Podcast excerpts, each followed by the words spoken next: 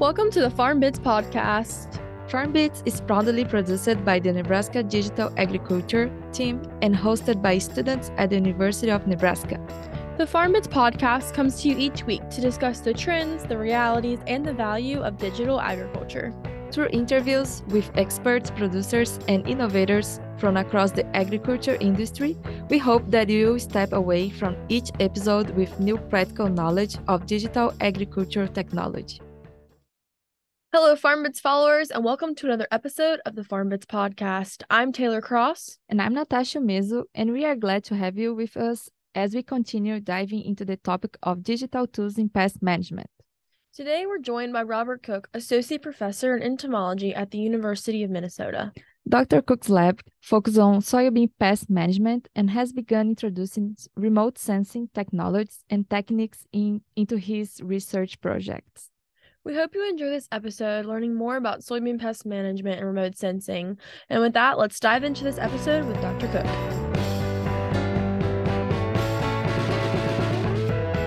Sure. Yeah. Well, my name is Bob Koch, and I'm currently an associate professor and extension entomologist at the University of Minnesota.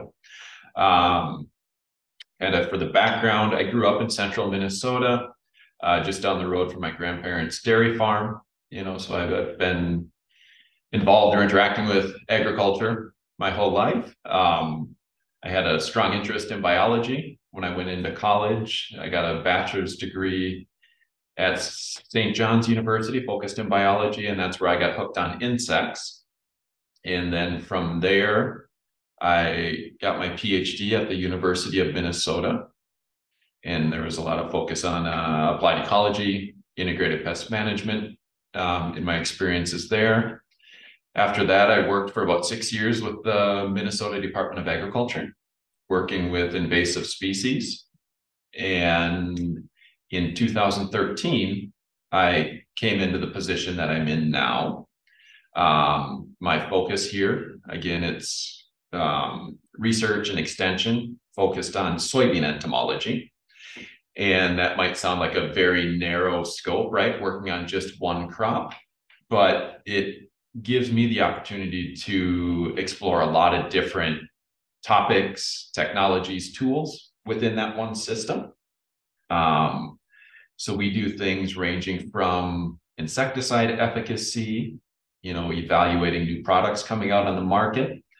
Uh, we've been doing a lot of work with insecticide resistance, especially in the soybean aphid. So documenting levels of resistance, how widespread it is using bioassays to um, more detailed work now where we're trying to understand the mechanisms of resistance. So looking at uh, using molecular tools to look at, you know, target site mutations that are allowing the insects to survive the insecticides. We do work with pest resistant crops in collaboration with our soybean breeder here, developing soybean lines that are resistant to the soybean aphid, and now we're trying to get resistance to some other pests as well. Uh, work with biological control, you know, so it's finding out what predators and maybe parasitic wasps are attacking certain pests and figuring out how we can promote their populations.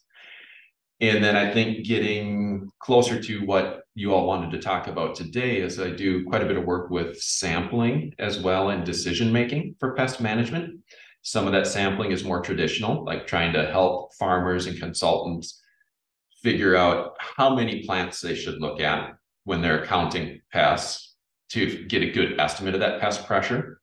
And then also developing um, thresholds for applications of insecticides, right? Like, so how many insects on average need to be on the plants to make it worthwhile to apply the insecticides?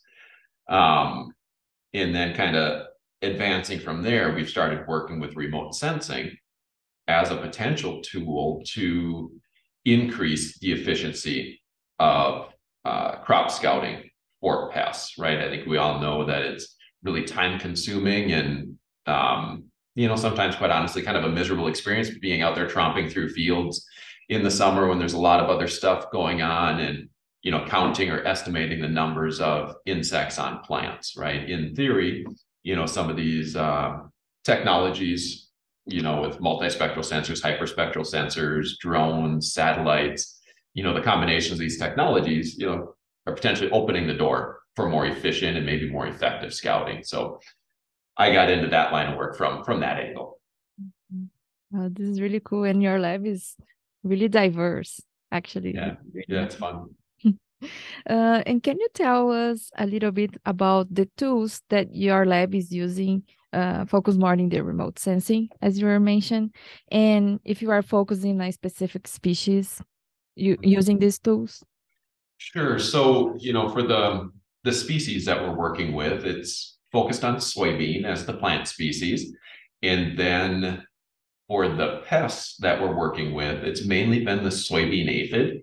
And that's because that pest has historically been the most important soybean insect pest in the Midwest.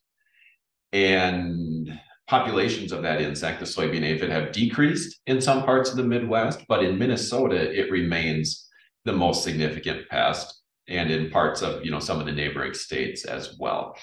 So that's why um, you know, we, we've been focusing a lot of our efforts there. Some of the tools or technologies that we've been using have ranged from handheld hyperspectral sensors. So a tool that you can hold in your hand and either get a measure of the spectral reflectance of the soybean canopy from, you know, a, a short distance above the plants to using there's a special attachment that we can put on it where we can get leaf level reflectance where there's a tool that like kind of clamps onto the leaf. We've been working with drones, multi-rotor drones holding um, multispectral sensors. And then more recently now we're working with some satellite based data. So through all of this, you know, we're trying to see if we can detect the stress to the soybean plants that's being caused by the soybean aphid, right? We're not trying to detect the individual aphids themselves or to count them because they're tiny insects. A lot of times they're on the undersides of the leaves. So these spectral sensors from these different platforms, you know, we likely wouldn't be able to see them.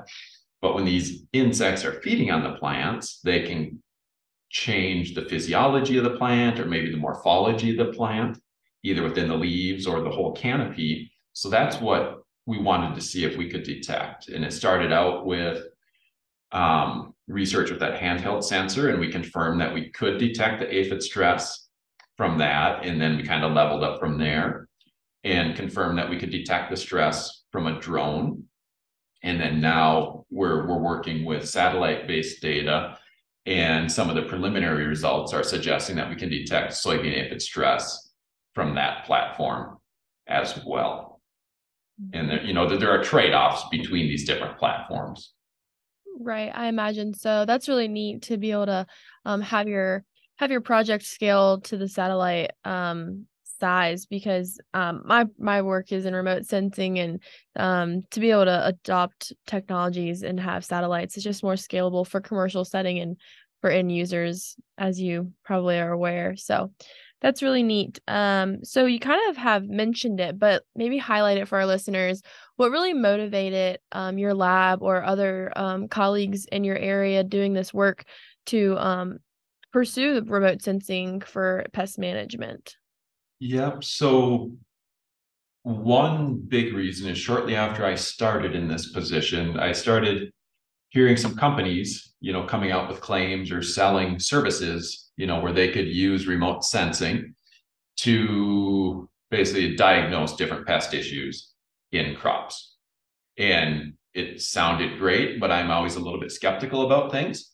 So I kind of wanted to test the system to see if, you know, we really could do, you know, some of what was being uh, promised by by some of these companies. So that's how we got into it initially. You know, my take on it was almost kind of like consumer protection, maybe, right? You know, not wanting things.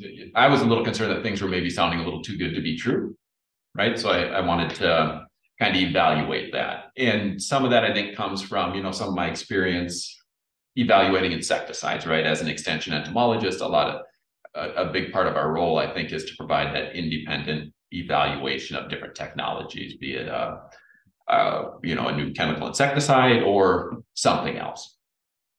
And then, uh, you know, we actually started showing that that there is some promise for these technologies in for uh, scouting for crop pests. And then now we're just trying to um, figure out the best fit for that. Um, and you already mentioned some uh, that that you are using remote sensing to scout, especially for uh, soybean aphid, right? Uh, but do you have an idea? Um, how can I say suggestions or idea that how remote sensing can be used in the pest management instead of just discounting? Um, I, I think the main fit for the spectral remote sensing would be for scouting, mm-hmm. which helps inform decision making, right?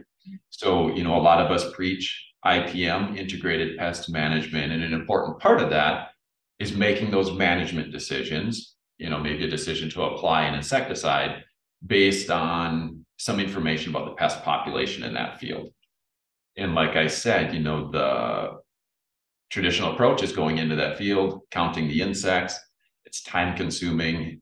And because it's time consuming, you know, sometimes farmers or their advisors, you know, might not do as thorough of a job with it. And if they're not doing as thorough of a job, they might not be getting as good of information to make that decision. So my hope is, you know, that's where some of these um, digital technologies like remote sensing could help um, provide better information for those um, the decision making for pest management. Yeah, that's really awesome. Um, so you mentioned um a second ago about your kind of your findings um from this project with this soybean aphid. Um, do you want to go into any more depth about maybe those findings? Sure. Yeah, we can. We um, so for the soybean aphid, um, a lot of our research has been very focused on this particular pest, and we've done it in a way where we've tried to control for other kinds of stressors so that the only thing that's really varying in our experimental plots is the abundance of aphids. You know, so we've done that by using cages sometimes, where we use the cages to build up populations of aphids on some plants and then exclude aphids from others. Um, we've also used insecticides in some experiments to knock down aphid numbers in some plants in some areas and let them grow in others. And in doing these experiments, we've been able to show that some of the near infrared wavelengths are sensitive to the aphid stress. And, and we've been able to see that across these different platforms from being on the ground with the handheld sensors up to the drone and then up to the satellites. We're seeing similar responses. Um, we're still not exactly sure what it is that the aphids are doing to the plants to um, to allow us to be able to what what changes are happening within the plants that we're picking up with these sensors, right? When aphids are feeding, they're stabbing into the leaves, sucking out the sap. You know, so it could be changes in um, kind of the, the turgor pressure within these these tissues could be um, you know other physiological changes in the plant so there, there's a lot of room or opportunity for additional research there you know to kind of uh, looking under the hood so to speak right to see what's what's going on and it's nice how uh, those technologies can improve the field work mm-hmm. mm-hmm. right? um, and in your opinion, um, do you think that farmers are, are open to adopt, you know, to use remote sensing or digital tools uh, in pest management? And also how the the university could help or improve this adoption uh, from the farmer side? Yeah, I, I, I don't have any like survey data to show how many farmers are utilizing remote sensing for pest management. You know, so I, I can't give any specific numbers, but I can say that, you know, as I'm attending extension meetings and, and talking about some of this research, you know, I've certainly encountered quite a few farmers and, uh, you know, especially agronomists and consultants mm-hmm. who are, you know, either using the technologies one way or another, or, you know, expressed interest in trying to implement it sometime in the future. Yeah, that's really uh, really cool. And I think there's a lot of potential for um, just adoption of those digital tools just to help farmers make decisions. Um, and that's what we're really excited to share with our listeners about those uh, digital tools that are out there um, in all aspects of the ag industry. Uh, what might be the biggest challenge that your lab and you all are facing in conducting this research while using remote sensing, uh, specifically in pest management? Yeah. Um, so like there's two big challenges. One is getting the pests to cooperate with us. Um, you know, it, it just seems like a lot of times whenever we try to set up an experiment, for whatever reason that pest doesn't show up or its populations don't build. So we, we always run into those issues in just trying to get the data. Um, but I think one of the, the bigger issues is accounting for other kinds of stressors in those fields, right? So I, I mentioned how we've been really focused on the soybean aphid, and in doing so, to kind of, um, I think, most accurately characterize that relationship between the aphids and the plants and how we can measure it with these spectral tools, we've kind of done the best we can to rule out all these other stressors, kind of remove them from the system. But in a real world field, we know it's not just soybean aphids out there causing problems to plants, right? There's moisture stress, nutrient issues, uh, pathogens, all different kinds of things, right? So I think that's our biggest weakness right now is that we haven't yet really accounted for all these other stressors. Um, some of our, we started expanding our scope and we're working with a, uh, a beetle that chews holes in the leaves. It's a defoliator. It's called the Japanese beetle. And in Nebraska, I'm not sure how much of an issue it is, but it's a pretty big issue in southeastern Minnesota and in some of the, the states farther east from here. And with that insect, we've shown that we can also detect the feeding from that insect with some of these spectral sensors. But the tricky thing is the wavelengths that we previously found that are sensitive for detecting soybean aphid are some of the same, wave, same wavelengths that are being affected by the Japanese beetle. So if you've got both pests occurring in the system, you know, one could um, kind of confound your estimates of the other. And these near infrared wavelengths are kind of respond to a lot of different stressors. So, you know, I think right now we, we could use these wavelengths to maybe identify areas in the field that have some kind of problem and then send a scout out to figure out what that problem is. Is it soybean aphid or maybe Japanese beetle or something else? Um, I think the holy grail, so to speak, would be getting to a point where we could use spectral data and maybe the hyperspectral data where we've got measurements from lots and lots of different wavelengths to be able to actually distinguish between these different stressors you know so that's where we could really leverage these technologies and you know machine learning and things like that to to you know hopefully um, really level up you know remote sensing for pest pest management.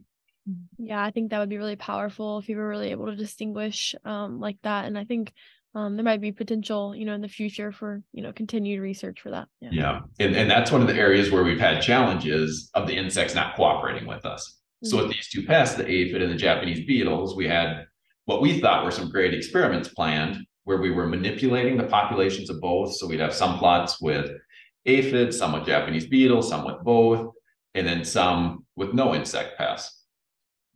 But over the multiple years that we tried it, Sometimes the aphid populations would increase the way we wanted, but we wouldn't get the Japanese beetles or vice versa. So we weren't able to get as many data sets with both pests present to really allow us to, um, you know, have the power in our analyses to distinguish the two pests. So we're we're still working on on some of those aspects. Yeah, that is really just the two stressors, right? There's all these other stressors out there too.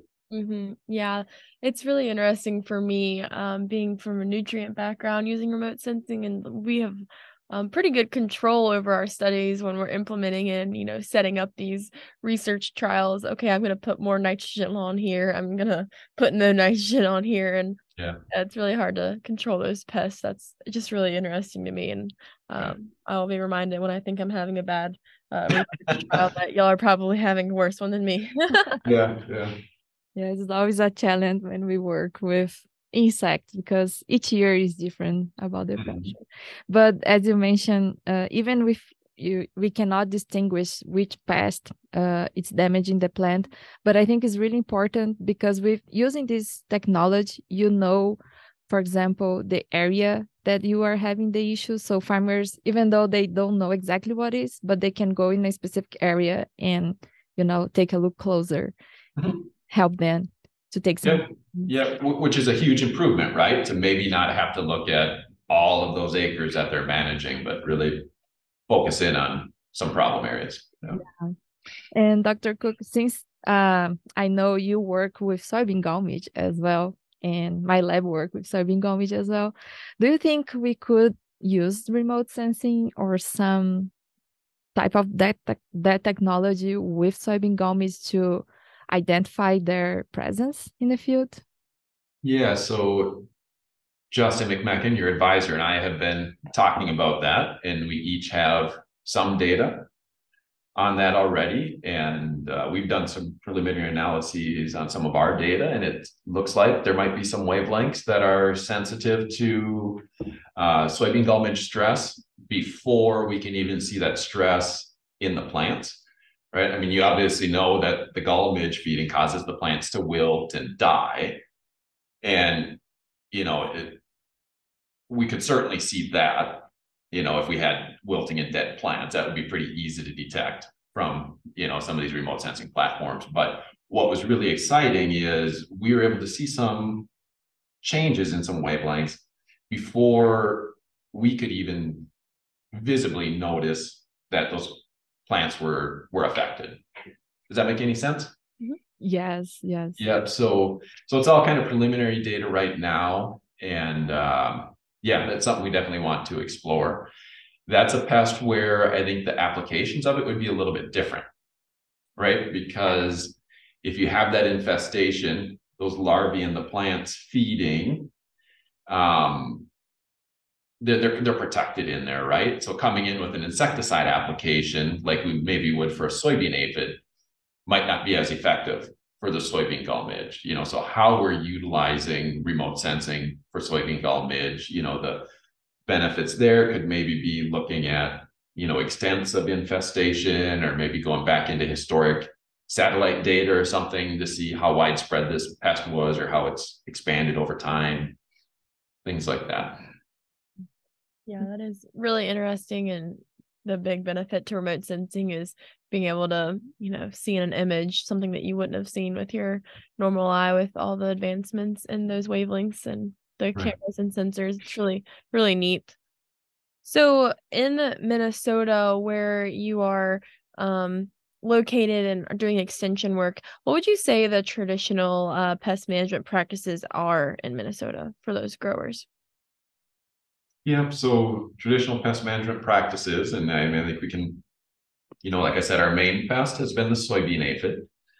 So for management of that pest, um, you know, our recommendations are for the uh, the farmer, the consultants to get out into the field and estimate or count the number of aphids on kind of a representative sample of plants throughout that field. And then we've got a research based threshold of 250 aphids per plant on average across the field. And that's the uh, trigger point where an insecticide application should be lined up to come in and, and knock down that pest population before it starts causing economic losses. Um, so that's kind of the, the current status for management of that pest. Some of the other insect pests like caterpillars, grasshoppers, Japanese beetle. Um, these are defoliating pests that chew holes in the leaves. Um, we've got thresholds based on percent defoliation, so how much of the leaf area is removed and we recommend people go out and you know again look at plants spread throughout the field to get a representative sample look at leaves from the top middle and bottom of the plant so you get kind of a full canopy estimate you know across the height of the plant and across the extent of the field kind of a full canopy estimate of the amount of leaf area removed the percent defoliation and kind of conservative thresholds for that are 30% defoliation prior to flowering and 20% defoliation after flowering. Um, so that's the kind of stuff we're recommending. I mean, there are other recommendations out there, and you know, some people are, you know, applying insecticides more prophylactically, right? Maybe they're going through with a herbicide application or a fungicide application, and if they've got a cheap, uh, you know, generic insecticide that they can throw in there, it's relatively little cost up front. And if there is a damaging pest population there, it might make sense to knock it down that way. But a lot of times, at least in Minnesota, these damaging pest populations don't always line up with when these other applications are being made. So those applications, you know, economically, it might not make sense, right? You're making it um, an economic input into that field where you might not get a return on the investment. But more concerning to me is all these applications that we're doing to those pest populations, even though there's not a big economic infestation there, there's probably some small number of those pests in that field.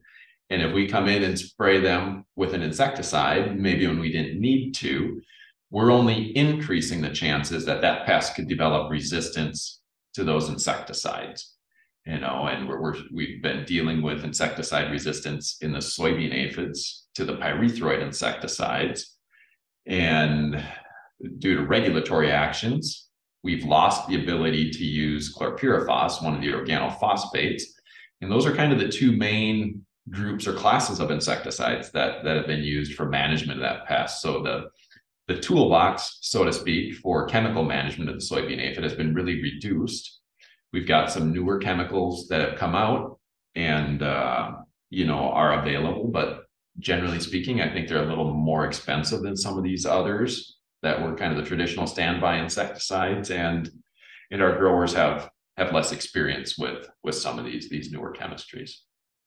Yes, it's important to highlight the importance of the uh, resistance management because it takes a long time to develop a new uh, active ingredient yeah. then to lose their efficacy you know? It's really fast if we don't manage this correctly. Right and you know i think you know if we can keep advancing things with the digital technologies and remote sensing and moving more toward precision management of pests i think that could really help with resistance management for for insecticides right instead of having to spray an entire field and all the insects that are in the field if we could identify the areas within the field that really need to be sprayed and only spray those, you know, then we're maintaining some of that population not exposed to the insecticide. And that should, in theory, help reduce the rates of resistance development. Yeah. And also the costs for farmers because they don't yeah spray yeah. whole field, right? The economic costs, the environmental impacts, right? Less insecticide going into that field, you mm-hmm. know, should decrease the risk to pollinators or water quality, human health, things like that. So I think I think there are a lot of potential benefits that could come from it. Mm-hmm. Yes. So do you think that by using these remote sensing technologies that you'll be able to um, maybe one day uh, avoid this pest population re- reaching that economical um, injury level that those thresholds that you mentioned? Um, how can this digital precision tools um, help those growers um, make decisions before the economic economic thresholds met?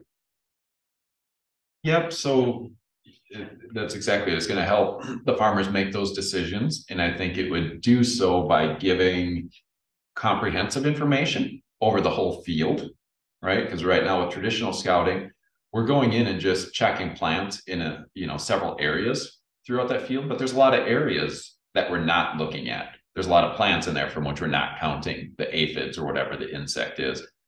But with you know this remote sensing be it from a drone or a satellite we're getting a picture literally of the whole field right? You know so we're not we're not missing areas. Depending on the platform we could get um, maybe higher temporal resolution in the data as well. That could help us kind of monitor that stress over the uh, more intensively mm-hmm. over the season. Um, one thing from the research end that we'll have to do, and we talked about this in a in a paper with some Brazilian collaborators recently, is um, you know how are we going to have to adjust our our thresholds to account for these digital technologies like like remote sensing, right? Right now, those thresholds are based on going into the fields, counting aphids on the plants, and then relating that estimate of the population to this threshold, right? But if we're getting spectral data, you know, what's that relationship then? At what point, you know, what what level of spectral change do you need to trigger the insecticide application? And in addition to that, you know, if we want to think about precision management, how much of the field would need to be infested to trigger an application to the whole field? Or do we have precision application technologies where we can go in and apply the pest management tactic only to certain parts of the field? You know, so there, there's a lot of additional research I think that that needs to be done to get to to those levels. Yeah, that's really neat and um really interesting to, you know, maybe adjust that uh threshold if you know you have more more images more frequently versus then scouting you know you won't be mm-hmm. scouting every day maybe research settings y'all are um but you and you know commercial scale wouldn't be doing that so but great answer thank you yeah and um talking about the future of the integrating digital tools and remote sensing pest management what you are most looking forward for this um topic or area? Yeah, we like to ask this question and get some big ideas, you know. Mm-hmm. Uh it can be unrealistic too. So whatever your thoughts are.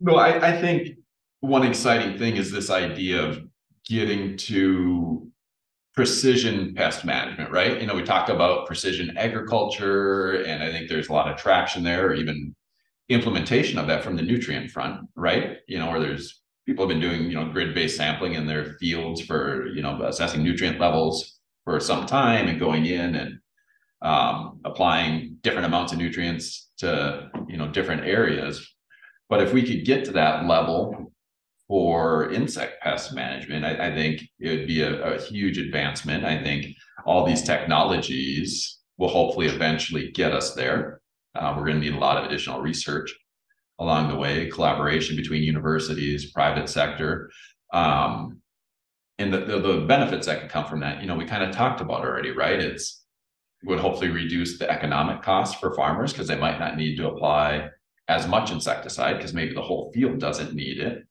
Um, and then again, reducing the risk of insecticide resistance development and then these other environmental um, risks as well could hopefully be reduced. Yeah, that's really neat. Um, thanks for sharing. Um, so is there anything that we didn't talk about today before we wrap it up with the last two questions um, that maybe you wanted to share with our listeners? Yeah, well, I mean, I think just point out, you know, remote sensing isn't just spectral based remote sensing, right? There's other things, so to speak, that we can pick up on with with sensors, right? You know that there there's work going on with like electronic noses, right, that can pick up on plant volatiles.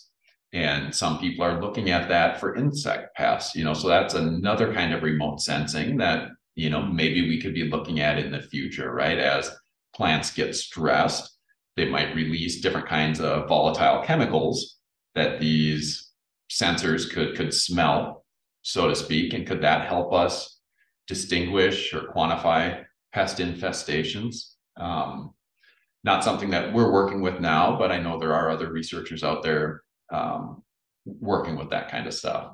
That's really neat. Yeah. Well, it was uh, really nice to talk to you about what your lab is working uh, using these uh, tools and also others um, research that you have been doing.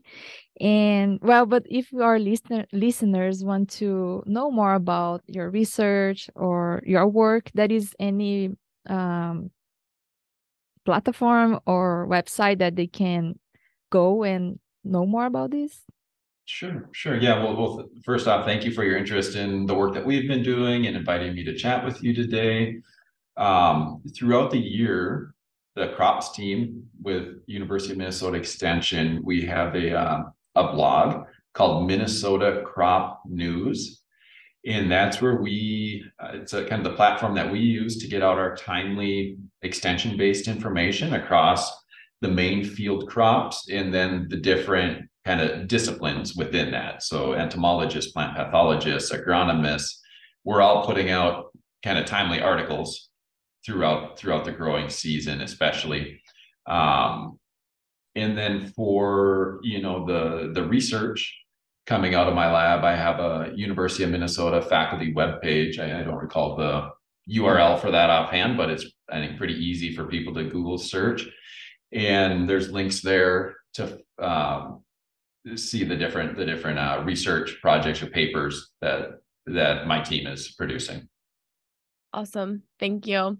So, uh, tradition here on the FarmBits podcast is to ask for a piece of advice from our guests um, from each episode. So, um, what advice do you have to share with our listeners of maybe farmers are facing challenges with pest management? Um, what would be your advice to them? I guess I would say consider multiple sources of information, right? You know, there, there's a lot of people working on a lot of different aspects of problems, and you know, get what information you can from these different sources and try to piece it together the, the best way you can. Thank you very much to Dr. Koch for taking time to join this episode of the FarmBits podcast. It's really exciting to know more about the research that is being conducted in his lab at University of Minnesota. One of my favorite parts of this episode was when he mentioned about how remote sensing can help farmers to scout the field and saving time in this step of management. Yeah, I agree, Natasha. I also think it's just really cool how remote sensing is so efficient in all um, parts of the industry and how um, continuous research and development of products could potentially increase uh, its use in pest management. So um, I hope you enjoyed this episode, and we look forward to sharing another digital ag story with you next week on FarmBits. Thank you for taking the time to join us today on the FarmBits podcast. If you enjoyed this episode, please subscribe to the podcast on Spotify, Apple Podcasts, YouTube, or wherever you listen to podcasts to be informed about the latest content each week. We welcome your feedback. So if you have comments or questions for us, please reach out to us over email, on Twitter, or in the review section of your favorite podcast platform. Our contact information can be found in the show notes. We would like to thank Nebraska Extension for their support of this podcast and their commitment to providing high quality informational material to members of the agricultural community in Nebraska and beyond. The opinions expressed by the hosts and guests on this podcast are solely their own and do not reflect the views of Nebraska Extension or the University of Nebraska Lincoln. We look forward to you joining us next week for another episode of FarmBits.